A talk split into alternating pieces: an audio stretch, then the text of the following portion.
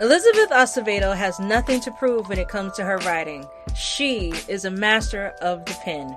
Her third novel, Clap When You Land, will leave you wanting for more in every line. In this beautiful story, written in verse, we meet Camino and Yahaira, two young women bound together by a man who straddles two worlds, the United States and the Dominican Republic. After the father dies tragically in a flight back to the Dominican Republic, the two young girls soon learn that through their loss, they have found each other. I'm Denny. And I'm Veronica. Join us on this episode of the Vulgar Geniuses podcast as we discuss Clap When You Land.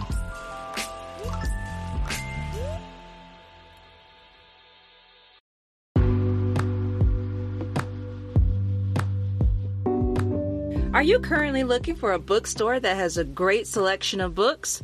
Well, Kizzy's Books and More is that bookstore.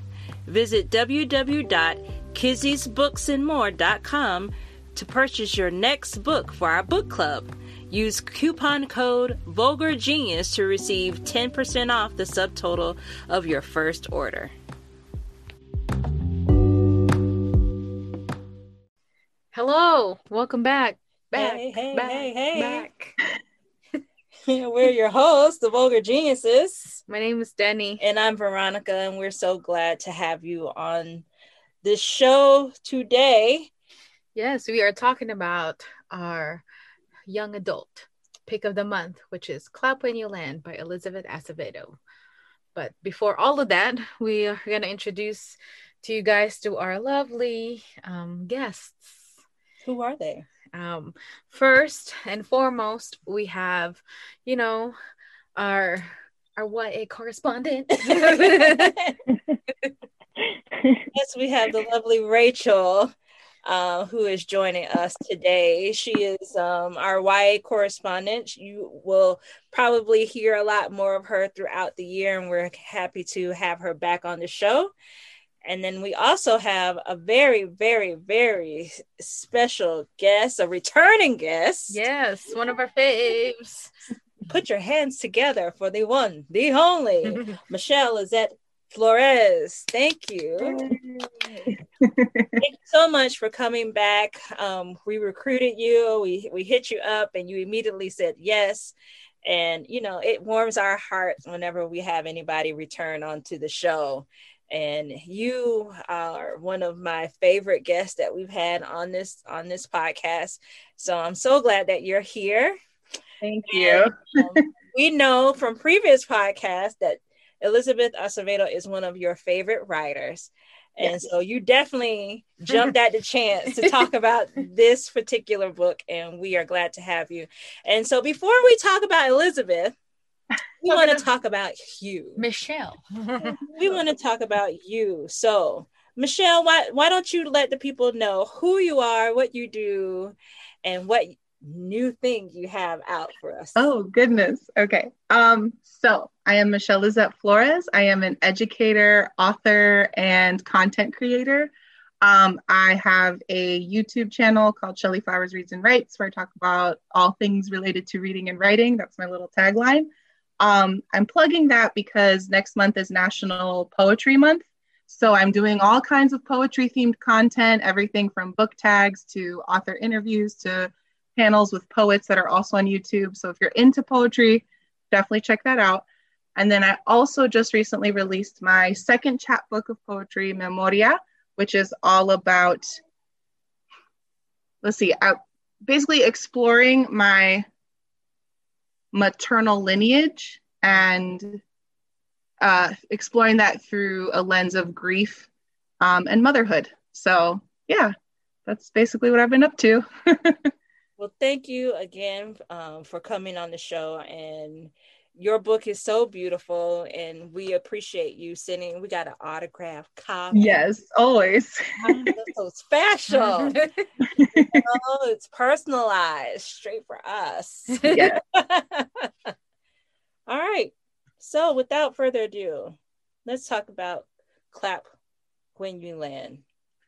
Um so uh for the short of it um this book is about a tragic uh, accident that happens when a plane crashes on its way back to the United States from the Dominican Republic, and on that plane, um, everybody is has has died on the plane, but there is one particular person who the story is centered around, and it is around the father of two young girls named Yahaira and um, Camino. Camino, and um, they lose their father on the plane, and what comes from out of that horrible accident is a secret that they had no clue, and that was that they are related. They are sisters. They're half sisters, and um, so their father had been keeping the secret from them, and it is them finding out that secret and what it does to them and as a family with their separate families, and them coming together as a unit uh, to grieve the loss of their father. So I'm going to start with Rachel. Um, I want to know what your initial thought was about the overall book. Like, what did you think about it? Okay, so I honestly, I really, really like the content and the structure of this book.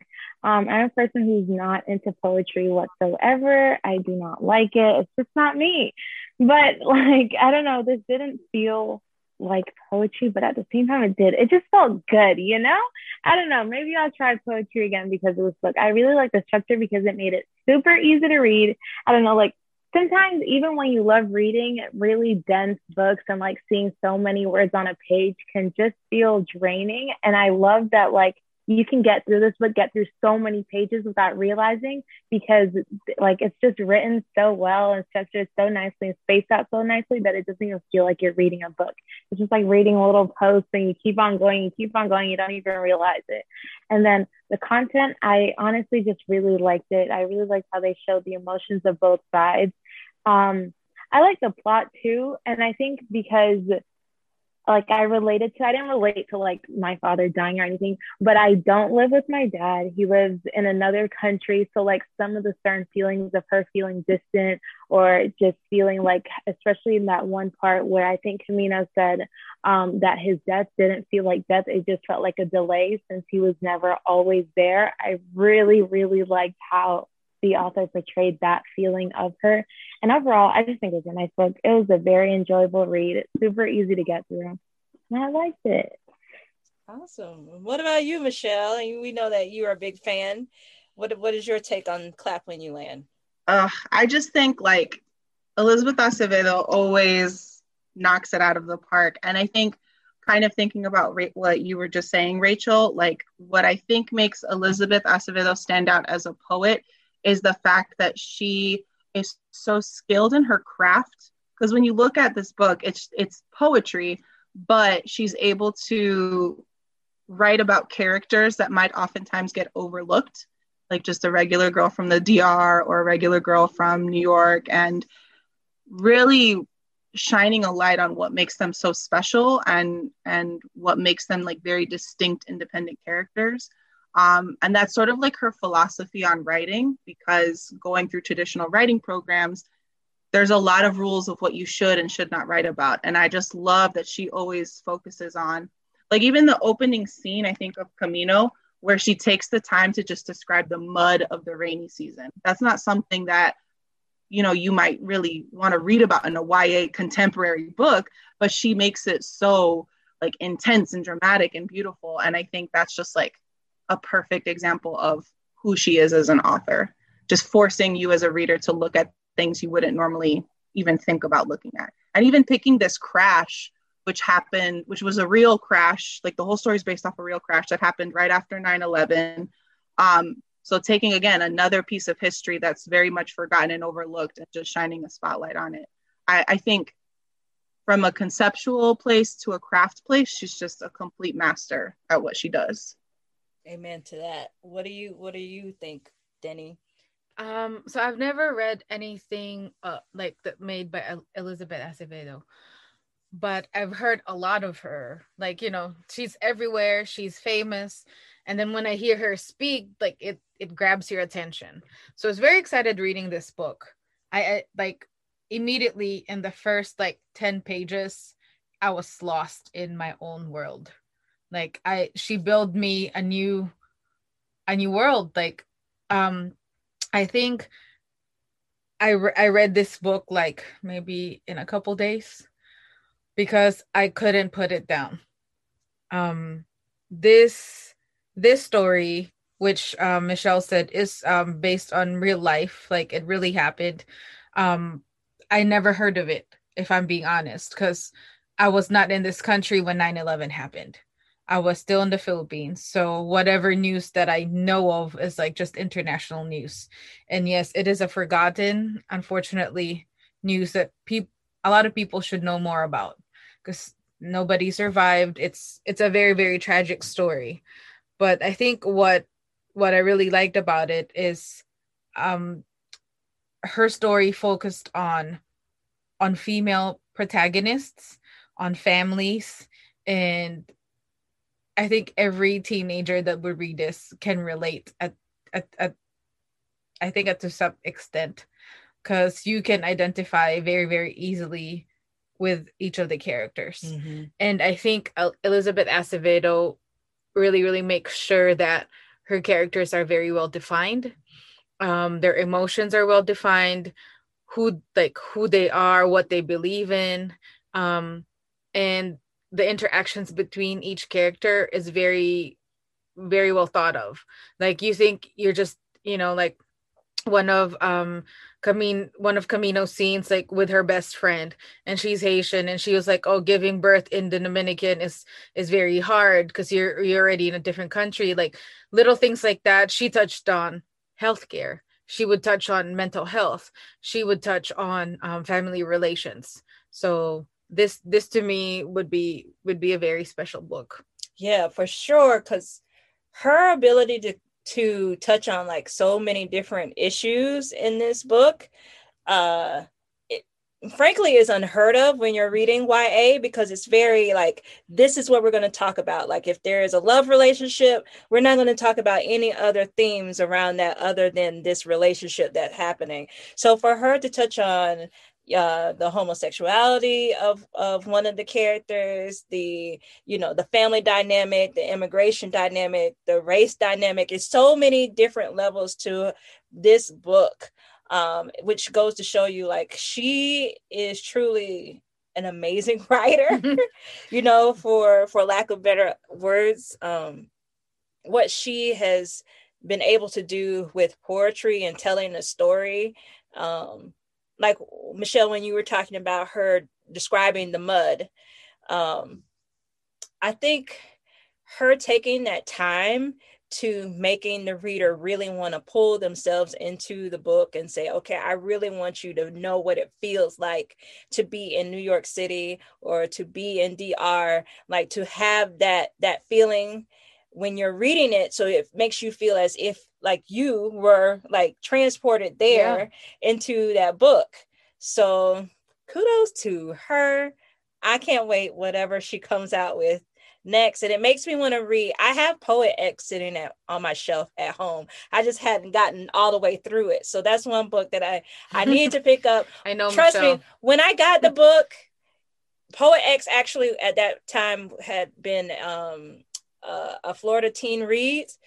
And so this was when I was becoming a librarian, my very first year, and I had so much stuff to do that I didn't get through that book. And it hurt because I really like it. I love poetry, but it is on my t- TBR list. I'm going to get through it. I promise, Michelle. Don't, don't. I'm just saying, if you liked this, you're going to love the Poet X oh, because it's like I felt like I was reading my diary with the poet X. And this felt a lot almost like a mystery adventure almost, which I think was really interesting because the way I think it's Yahaira who like has to discover the clues and goes through her dad's files and does all this like snooping. And I just thought that was like such an interesting element to add on to all the other stuff, like you said, she's she's doing in the book. Yeah, and I would do the same thing as Yaya did. I would be like, I'm yeah files. like what, what, they did in the story, I would have done as a teenager. Yes. Just seeing, I'm like, I'm a FaceTime, but I'm not gonna say anything. like I'm gonna find dirt on you, Dad. Like same thing. Well, this book, um, Clap When You Land, is our book of the month for March. And our previous book, which was um, not yesterday is history, but the one prior to that for January, King and the Dragonflies um, touch on this on the themes of grief. So, you know, obviously we're met with this tragic uh, accident at the very beginning. What was your take on how both of those girls dealt with their grief within the story? Rachel? I really, really loved how they showed how Camino dealt with the grief of not, because I think it's really common when you get news so sudden and so weighted to just not believe it and try to distract yourself from whatever possible. Something that that she really did that I think a lot of people can relate to as well is just trying to stay in the normal, not even reacting to it, like suppressing those emotions. She made sure that she wouldn't break down. She kept calm, but really inside you knew that she wasn't, but she wouldn't allow it to show herself, um, to it for it to show herself.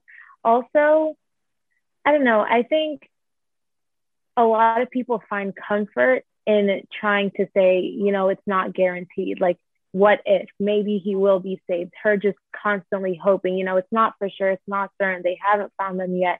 There's always a potential even though you know deep down i know she knows as well she felt that he had died she still didn't. Like when they discovered the body and she had said oh like four days ago four days of me not knowing but i did know like she always knew from the start the reality but just not being able to accept it is a really big part of grief that i think they showcased perfectly Mm-hmm. That was one of the things I loved.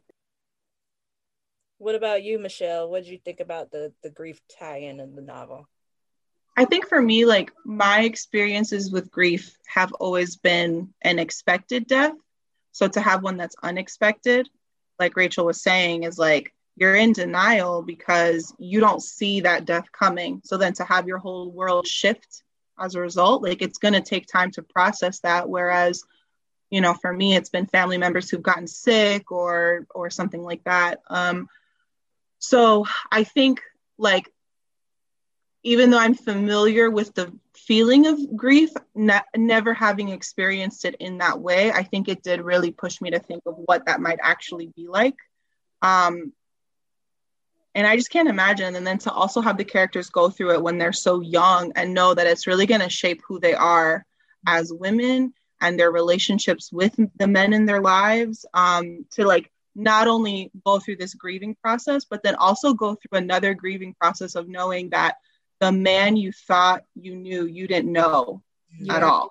Yeah. And that's yeah. like a double layer of, I don't know, like anger and, and frustration and all the feelings that they go through in the book. But it, it really does, again, add more layering to the whole plot of the story. And if I could add on to that, also something that I really loved how you were mentioning that you never felt grief in the way they did. I agree with that as well. I've never lost a family member. I've never lost anyone near me. So I haven't experienced grief so far in my life, and I'm grateful for that.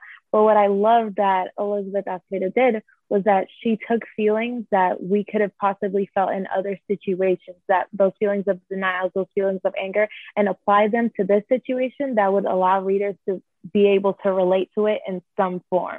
Like even if we aren't experiencing the same exact situations as both of the characters, we still share those feelings. We can still find ourselves in them. And that's something that I thought was really big because a lot of times when you read and you don't go through what the character is going through, it's hard to get into the storyline and it's hard to understand what they're feeling. But she used like experiences that other people could have had and experiences that are really common and apply them to such an unfamiliar situation that we were still able to feel like we related to the characters a lot of stuff comes out in death when yeah. people die right and so this story um centers is centered around the secret that the father kept about having these two children and them not knowing each other mm-hmm. how did that like rock your world when you when you got to that point of uh, or just like the big reveal of her pulling that envelope out and finding out i was like you know I, I was terrified i'm like oh my god she's probably gonna like gonna know it. She's probably gonna hate her dad, and like, it was. I've as like I guess as an adult, I knew that there would be there would be a point in the story that they would have to find out each other. But when I would read YA, I would put myself like at the age that I was like enjoying these books. So if I like if I was if I was gonna do that, I was like I was really really really like satisfied on how she did it, on how like you know the the how she found out about her sister and then how she how she thought that she was the only person that knew about it that she was carrying that burden and then she was you know they would both she was imagining her sister's life in DR and then when now Camino no, knew about Yaya, and then she was like, "Oh, maybe this is why you know my sneakers are always like secondhand. This is why you know all my stuff that comes here, you know, always takes a while. This is why like my dad leaves for a certain point in time and then comes back. Like she's the reason. Like that hatred in the beginning of like you are the reason why I don't have my father is very, very valid. Mm. And I think like that fear of losing your father at that kind at that kind of situation was like my biggest fear up to this day mm. of like knowing that my my relative that's not here with me right now is all of a sudden gone. Um, and it has happened, but not as tragic as what these girls went through. Mm-hmm. Um, but I was like, um, I knew that at some point it's going to happen, but just how she did it and how she, you know, talked about it and how she wrote it to me that was very satisfying. Yeah. Um the secret, the secret. Mm. it's not an unusual secret. It is a yeah. secret that happens. it doesn't take a plane crash to for it to come out. Um, but I I have had that secret happen um in my own family of finding out that you know someone else has fathered another child and they they don't know until like either the funeral is happening or sometime uh, down the line and uh, just like that process of grieving when you know that there is this other family that exists and you all have to come together and you know do a funeral. That can be very difficult. I had a cousin whose father um, who she is the oldest of all of his children. And um, so when she was born, he was still a student in college. And then he went off and had a whole nother family and had nothing else to do with them. And then when she got older, she found out there was this other family that existed. And his life was like a thousand times better mm. when you know, when she found out about this whole other half sibling and like the life that they led and how easy it was for her to be able to go to college while my cousin had to, you know, scrap and save and do all of this extra stuff. There is a level to my my father is dead. Oh no. Finding out the secret. Oh no. Finding out that one's life is better than the other. Oh no what were your thoughts on the dynamics of like going and throughout that grieving process of the levels of anger that was felt? Why don't you hit us with it michelle? What do you, what did you think about the the anger part? I mean i just i was just thinking like this is something that's also happened in my family and in a lot of my friends families. Um and I think the way that Elizabeth Acevedo captured the girl's anger was really accurate. And I felt like it felt very honest. And I think it was completely justified, you know?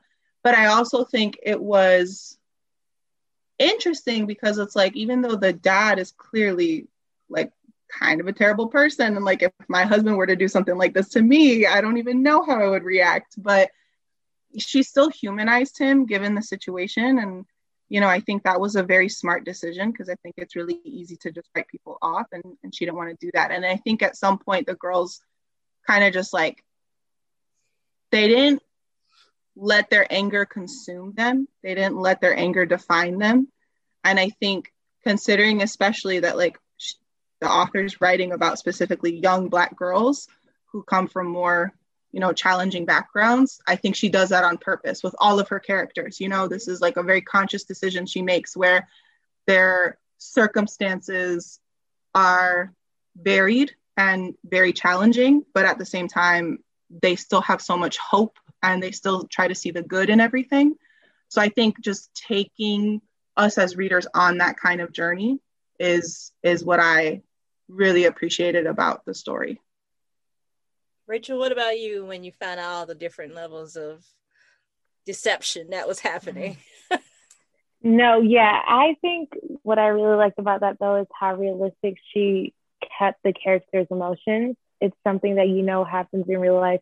Honestly, just it getting worse and worse. I know if it were me, I'd be dying. I would not react like these girls did, but at the same time, I would because a lot of that, a lot of their feelings of anger is completely justified, as Michelle was saying. You know, in real life, you'd feel that way as well. But also, what I really liked is keeping the father still in like a half good light because at the end of the day, especially if it's with kids this way, I know with myself, if I were in that situation, it'd be a struggle because at the same time, you're like, you know, that's still my dad at the end of the day. Like, that's a person who, before I knew all of this, was still good, who I saw in the best light possible um, as the best person. So that's something that I really, really like is that even though they showed maybe like to us readers, if we weren't seeing it through their point of view, we'd just be like, wow, what a horrible person, what a horrible situation to go through. Like I'd feel nothing but anger, but they still showed that side of them that still cared for their father, still tried to look at him in a good, positive way, still remember those things. And even with the sisters being, you know, any feelings of anger towards each other, or with the mom, back to the whole keeping it realistic, where the mom had said that she didn't want the daughter to come because that would just be too much for her. Even though you might read that and be like, wow, that's so bad. Like, that's so selfish. It's still real because you know that's a valid thing to feel. Like, as a mother of a daughter and finding out that your husband has a whole nother kid, it's not easy to just be like, oh, it's fine. Like, bring her over here. It's something you have to get adjusted to. So I really like that she kept it completely raw when the mom, when uh Yaya's mom finds out about Camino, mm-hmm. you know, it's like it's only after Camino's mom has passed away. Yeah. And that decision of whether you are going to take this child into your home or let them stay where they are, I don't know. I had so many I had so many feelings about it. Like I understood it, but I'm like, man, like how how that hurt my heart because it's like you knew that his that he wanted to bring his daughter over there and that his only way to make that possible was through his wife yeah. who he had essentially betrayed and mm-hmm. had this other child with but i don't know i don't i don't know how she was able to separate that part of herself of like the mother aspect of like there's a child that belongs to my husband who does not have a mom, mom anymore. And how you know how could i leave her over there? I wonder if at any point would that person have weighed that option or would it do you think that uh his mama was like no like a just straight up like i'm not doing that. I got one child and one child only i'm not taking anybody else. I i don't think i can do that. I think i would have done what she did um because to me that child that that child basically had nothing to do with what his dad did. So and that child is now an orphan. Um and you know the grandmother is there but even hers even the grandmother knows that camino coming with you know yaya would be the best decision for her. So i i couldn't bear to leave that child you know i couldn't and you know i would i would be hating like her in the beginning. I'd be like so protective of my own child so protective of like our privacy and our own life. But after evaluating everything i think that has happened I wouldn't hesitate bringing her with me because mm-hmm. literally, I, you know, that's half, that's another part of my husband that's there. And, you know, even though you sometimes, you know, because other people I've known, like if I look at that child, I see like the mistake. But I think for me, and I think that's what Elizabeth wanted to um, portray is like, if you look at if you look at this child like you'd see the part that you love about your husband that has passed away mm-hmm. so because you know because of all that realizations i don't i don't think i can leave that child and especially what happened to her like you know she is being stalked and being wanting to be pounced on by El Cero. Mm-hmm. I don't think I can do it. Mm-hmm.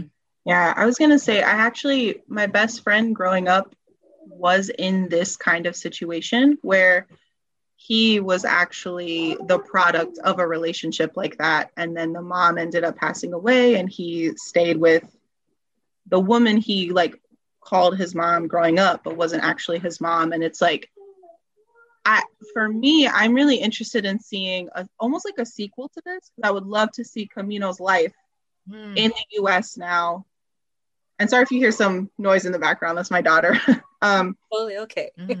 Um, but yeah, like just to see what her life is like, and then what her relationship with Yaya's mom is like, mm. because that's essentially like her only family now, really, aside from Yaya. So like, I don't know. That's I think that's my one complaint of the book is like it doesn't feel finished, and I, I'm very curious to see where it goes. Um, because that is a very complex relationship that doesn't get enough exploration. I feel but there's only so much you can do in one book. So that, is, that is true. Yeah. what do you think, Rachel, about that that dynamic? I personally loved the inclusion of like a character like Yaya's mom and the whole her like controversial opinions at the beginning about taking in Camino because I think characters like that don't get shown enough. And it really shows that not everybody's perfect because even though we may not have made the same decisions that she did, there are still people out here out there who would have done the same exact thing, who would have never even taken that child in like without a second thought. So I really like that they still showed that people like that exist. They kind of showed that mentality and kept those characters with flaws like that, well, in my eyes, flaws like that. Um, yeah, I agree that like hopefully there is another book because that's something we never get to see, whether it's in films and books. Like nobody really shows that, and if they do, I don't think they show it enough in like a perfect way or in a way that's given much thought to. So it'd be nice if a book like really got in depth with that relationship that they're gonna have because I don't know. I think it'll be difficult for the mom at the beginning though when she originally first um at the start where she was like you know i don't want this daughter to come to the us like i want nothing to do with her. I think those personally like i read it as those feelings just stemming from anger at like i think it's wrongly directed anger. Like she's so hurt by what her husband's done that she doesn't even want a reminder of it at all because seeing that child it is a reminder of what he's done and that's something you just don't want in your life. So i think like that was her way of just keeping as far away from it out of her mind as possible but now that is going to be there i want to see how it's going to be like. The book is written in a way well we already know that it's written in, in a poem form. It's written in verse. And when i read the book i did it with an audible book. Um, so I did not really pick it up until um, this morning when I was finishing up the last chapter. And I actually like looked at it how it was written. And uh, I love that she decided to break it up where Yaya is is in couplets. Yeah. and Camino is in tercets. And I, I love that distinction um, between the two um, because it, it, it gives that feel of like when you're reading Yaya, uh, that she is very New York. Like yeah. her lines are short and to Fast. the point. where you know her sister Camino is just like, I'm gonna give you all the words, you know, like I'm gonna ex- I'm gonna describe everything, um, because that's that's what happens when you you're from the Caribbean. Like you want to explain everything. And yeah, so I love how she decided to make that distinction when you're when you're reading them. Um, who do you think was the main character of the story? Um, I I personally think, and maybe it's because I I'm like stalking Elizabeth Acevedo, so I would hear about her writing process as she was going, and she talked about how Camino was added in later. So at first, this was just Yahaira's story.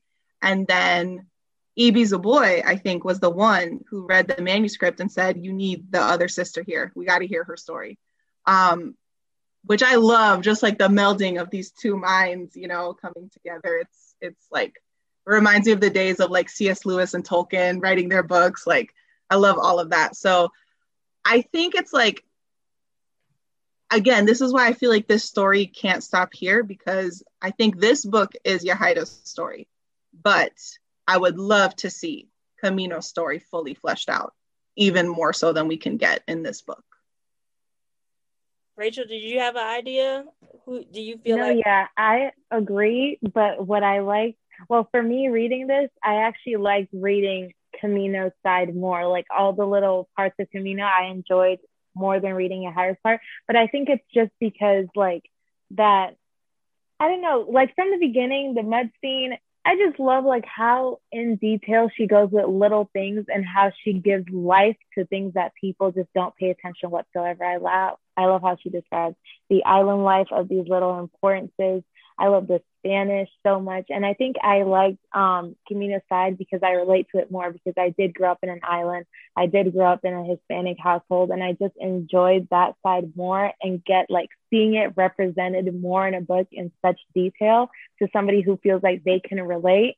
So even though I do agree that this is more of a higher story, I still enjoyed Camino's side more. I really thought it was Camino. Like I same.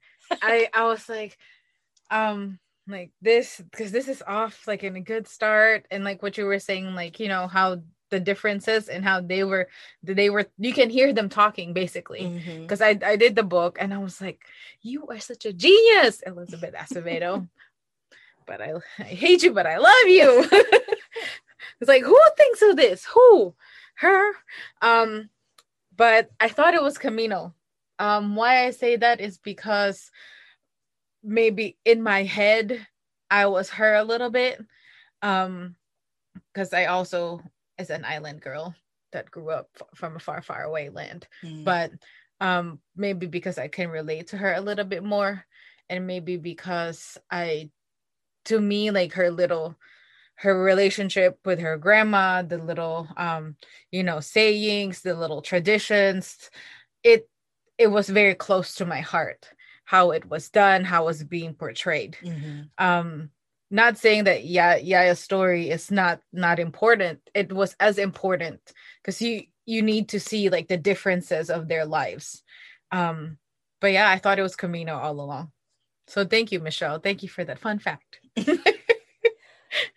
So um, we deal with um, men putting their hands in places where they're not supposed to go, right? And the description of what happened to Yaya on the train is it is very short, but you instantly understand like what is what is going on in that moment.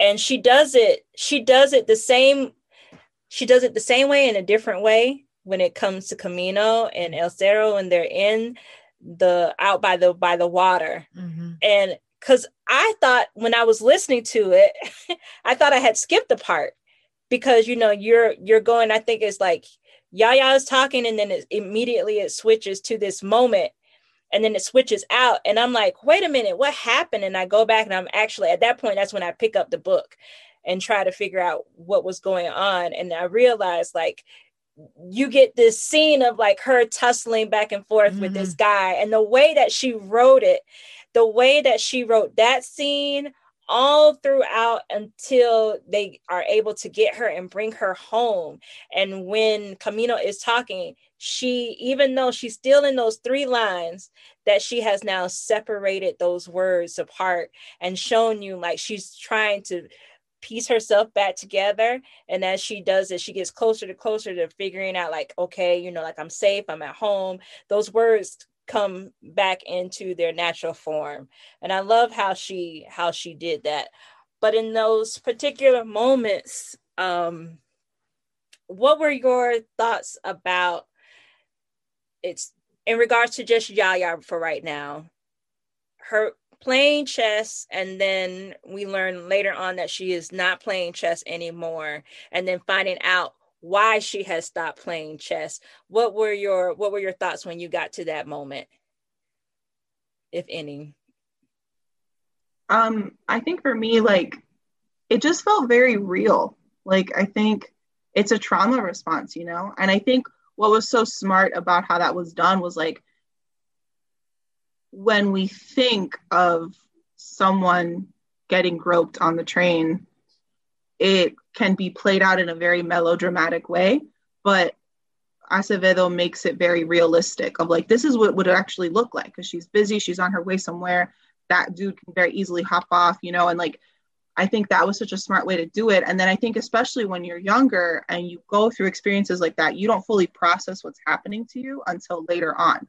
And then once you do start to process, there's all this shame around it. There's all this desire to like no longer do the things that make you special, no longer do the things that make you happy because it's almost like you feel like you're not worthy of that kind of stuff anymore. And I think that came through a lot for me um, for both characters, really. Like both of them in their own way are just trying to like fly under the radar and they're both gifted in very different ways. And the the unfortunately like some of the men around them are just very predatory. And it's i don't know it's a very interesting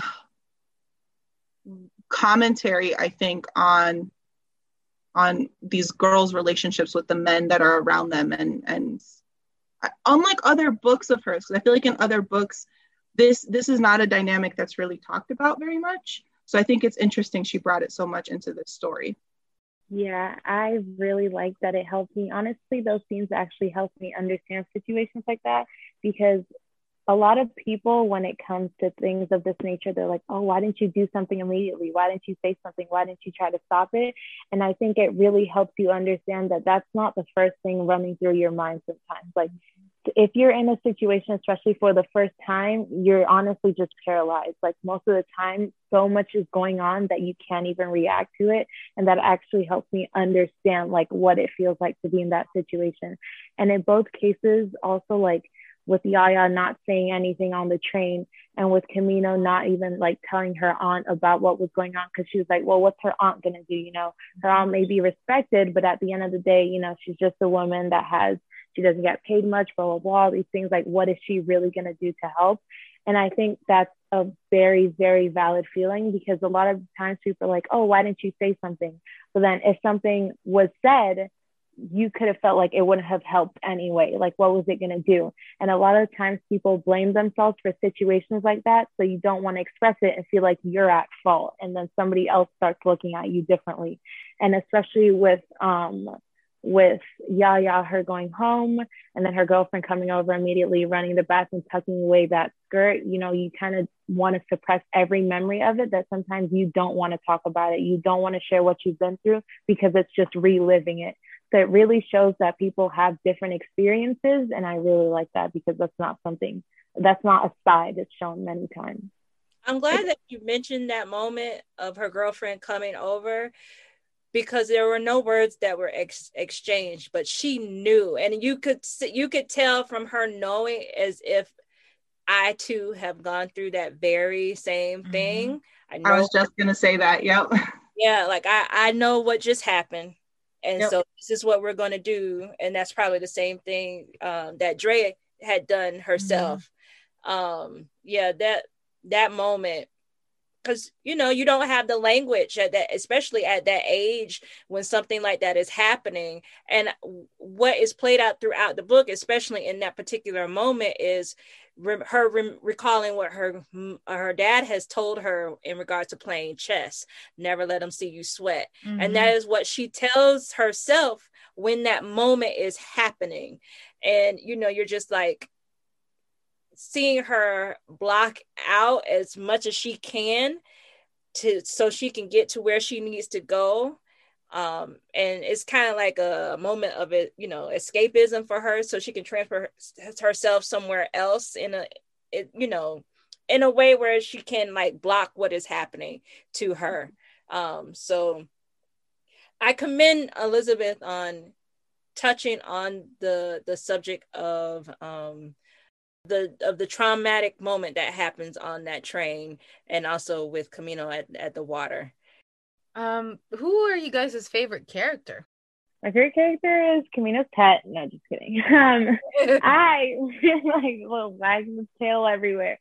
I think towards the beginning, I really enjoyed Camino's aunt a lot because I think she just did so much for her.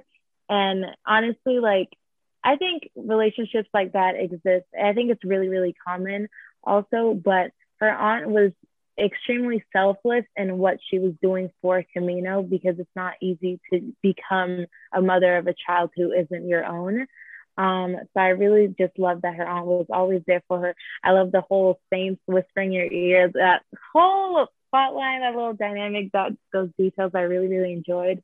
But I don't think I had like an overall like one favorite character that I truly enjoyed more than everybody else because I liked all the characters so much and I thought that they all showed such different qualities that I enjoyed reading about, all different reactions in similar situations, just seeing the dynamic between them and like the differences but similarities. I really enjoyed everybody almost equally.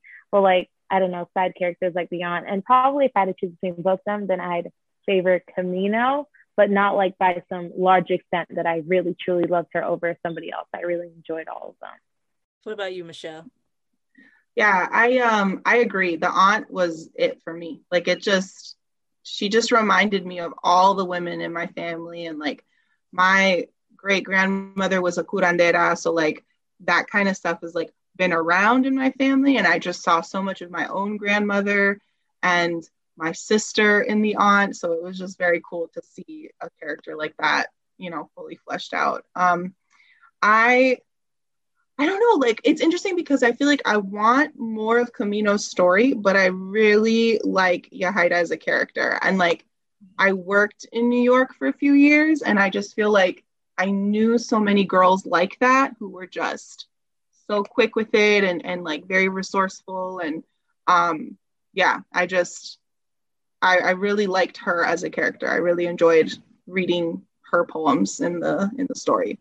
I felt like Yaya and and the and Aunt Tia were like I, I felt like they were like mirrors of each other in a in a way of like the protection that Camino needed um and the and the love and the family it was just all united in in that um in that book and I really particularly like I really like the aunt, especially when she pulled out that machete.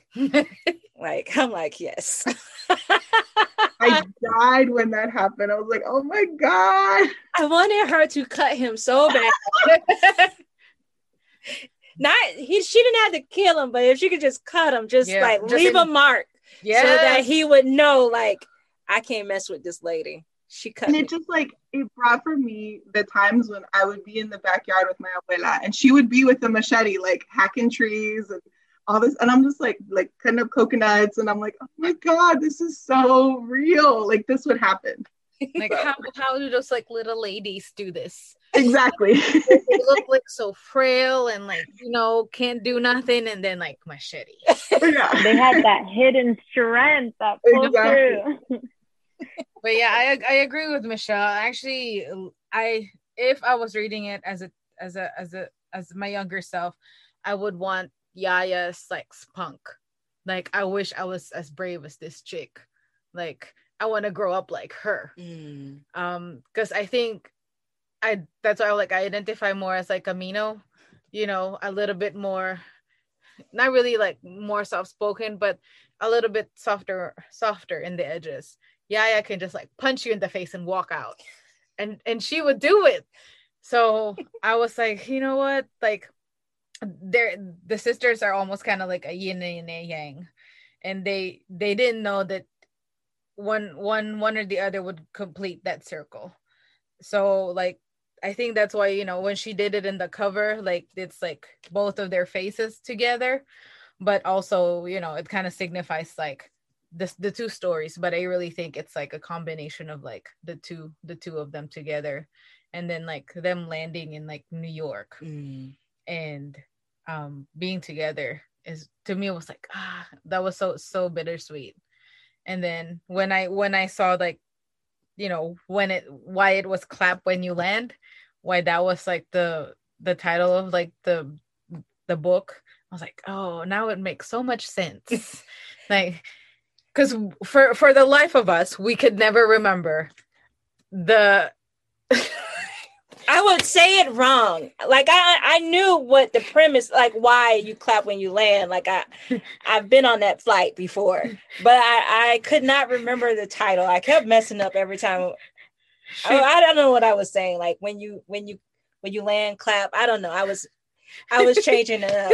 I'm reading like a thousand books at the same time at the moment, so titles are bound to get um. Yeah, but up. like it to me it was like that was so perfect because like it encapsulates like why you clap when you land what the clap meant because we're you know we're all together we're alive and we're with family and then there's like this other life that we can continue further on so yeah it was a it was a very good read for me was there anything else in the novel that you all wanted to talk about that that you really were excited about that happened? Um, for me, there's this one poem, I'm trying to find it now, but it's the poem where I think it happened right when I forget who finds out about the crash, but like all the words are just splayed over the pages and it's like little bits, almost like a plane crash, right? And it's like the little bits and pieces falling everywhere. And I just love stuff like that in novels and verse because I think for most people, you go into a novel in verse wanting the novel and like that was a reminder like no we're bringing the verse here like this is still a poem we're going to play with white space we're going to play with form um, we're going to focus on emotions and like really break down the connection between the images and emotions. And i i love it when i can see craft and story come together in that way. Um so yeah i, I just and like you pointed out the thing with like the couplets versus the tercets or like how on each page the plane you know goes to a different direction depending on who's telling the story. So all that little stuff of just like looking at the pages of the book i i really loved that i really liked i was i've been trying to find it literally since we started and i can't and i'm so sad i didn't bookmark it but i just love the descriptions and the types of descriptions that elizabeth acevedo gives um, with the one I've been trying to find that I loved immediately was where she talks about the truth. And I think she said something along the lines like, the truth is like a leash that can grab you by the neck and pull you into a place that you don't want to go. And I'm trying to find it so I can get it exactly right. But I think that was like one of my favorite descriptions in the entire book. And just the description she gives for everything, the amount of attention she pays to every little thingy and the comparisons that she makes especially when she was talking about, you know, that a queen both like strikes hard and it's off and how she was talking about like giving you her hand the kiss but she can turn it into a fist immediately. I just adore the comparisons that she makes and how she cho- chooses to describe certain feelings and certain aspects of the stories. And i think that was my favorite part about reading this book because in other books that i read they never go into details with little things like that. They never describe it with such precision and such care and that's something that I really enjoyed about this book. Nice. And I think it really makes an impact like when you see like stuff like this, like when sorry, that was like my book. Like this.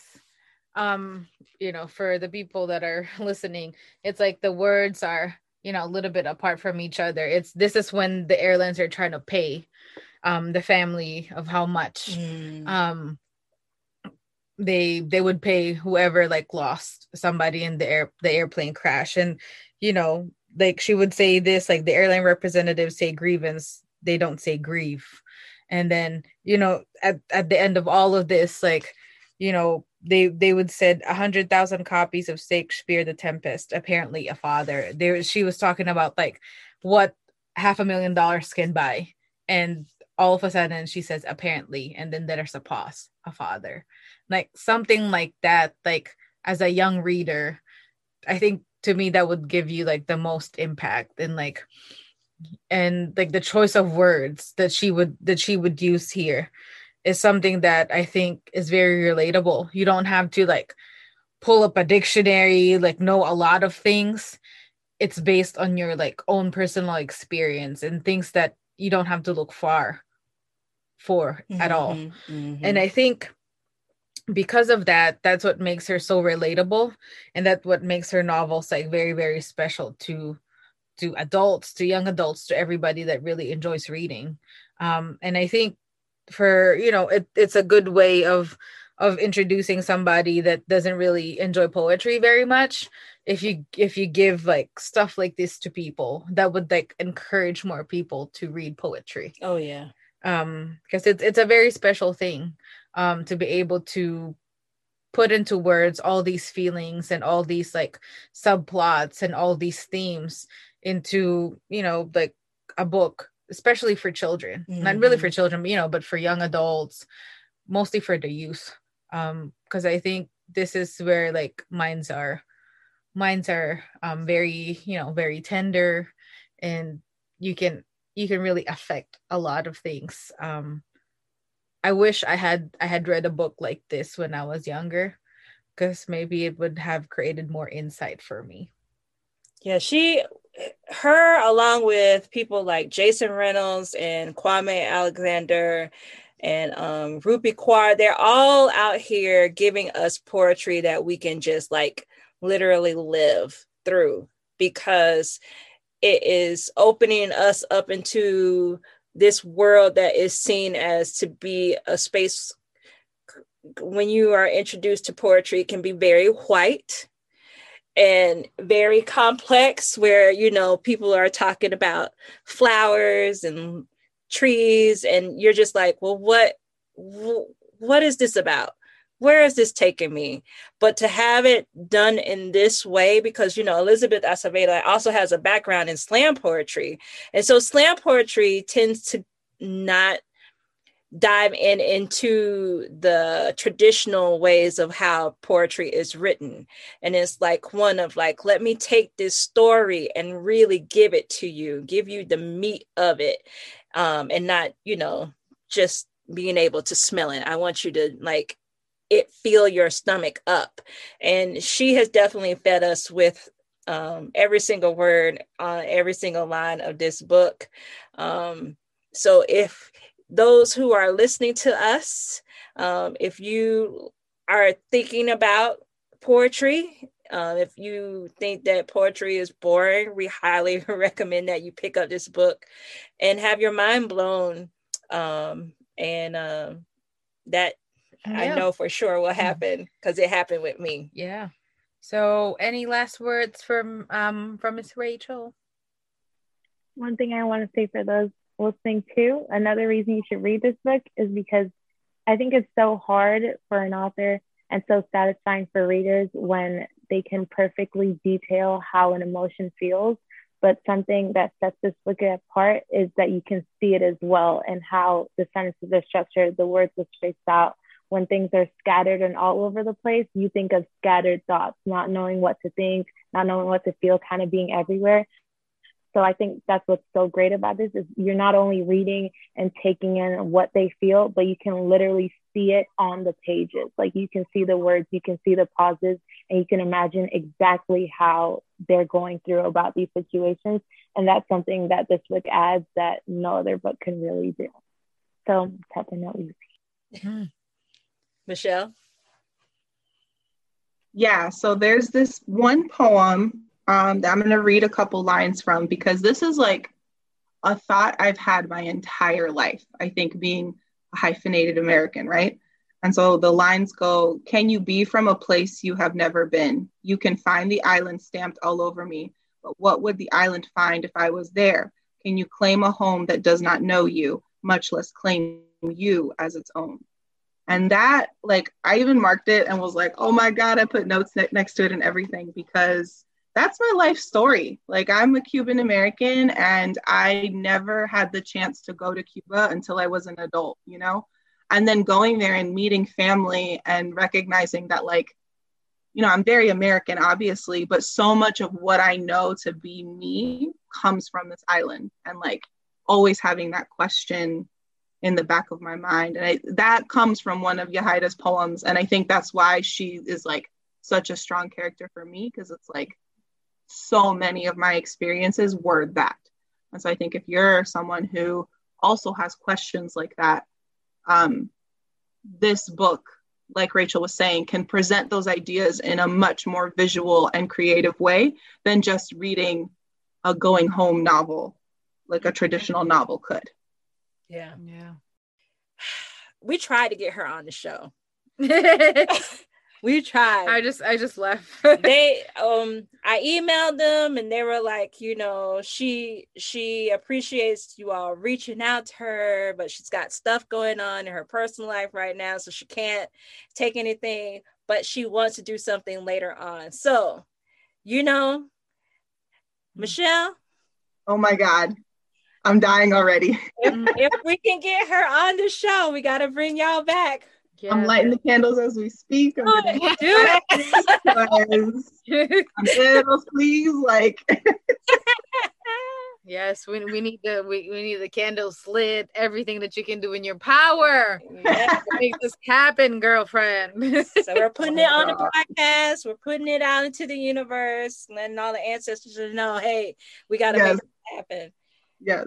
So, um, yeah. So on that note, yes, on that note, ladies, thank you very much again for joining us in this wonderful evening of conversation.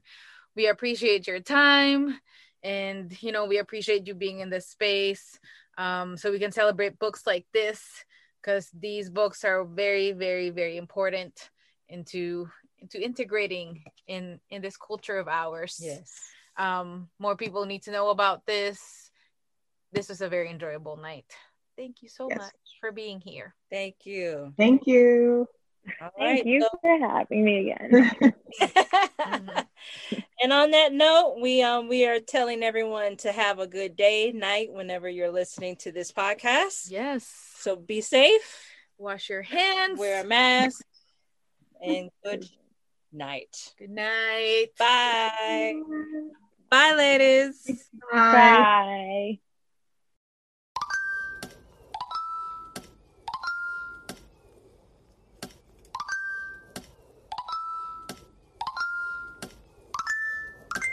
We hope you enjoyed our show. Follow us on Instagram at Vulgar Geniuses Book Club. Our theme song was produced by Sean Kantrowitz. Follow him on Instagram and Twitter at Sean Dammit. That's spelled S-E-A-N D-A-M-M-I-T. Make sure to like, comment, and subscribe to our podcast on Anchor, Apple Podcasts, and Spotify. See you next time! Deuces.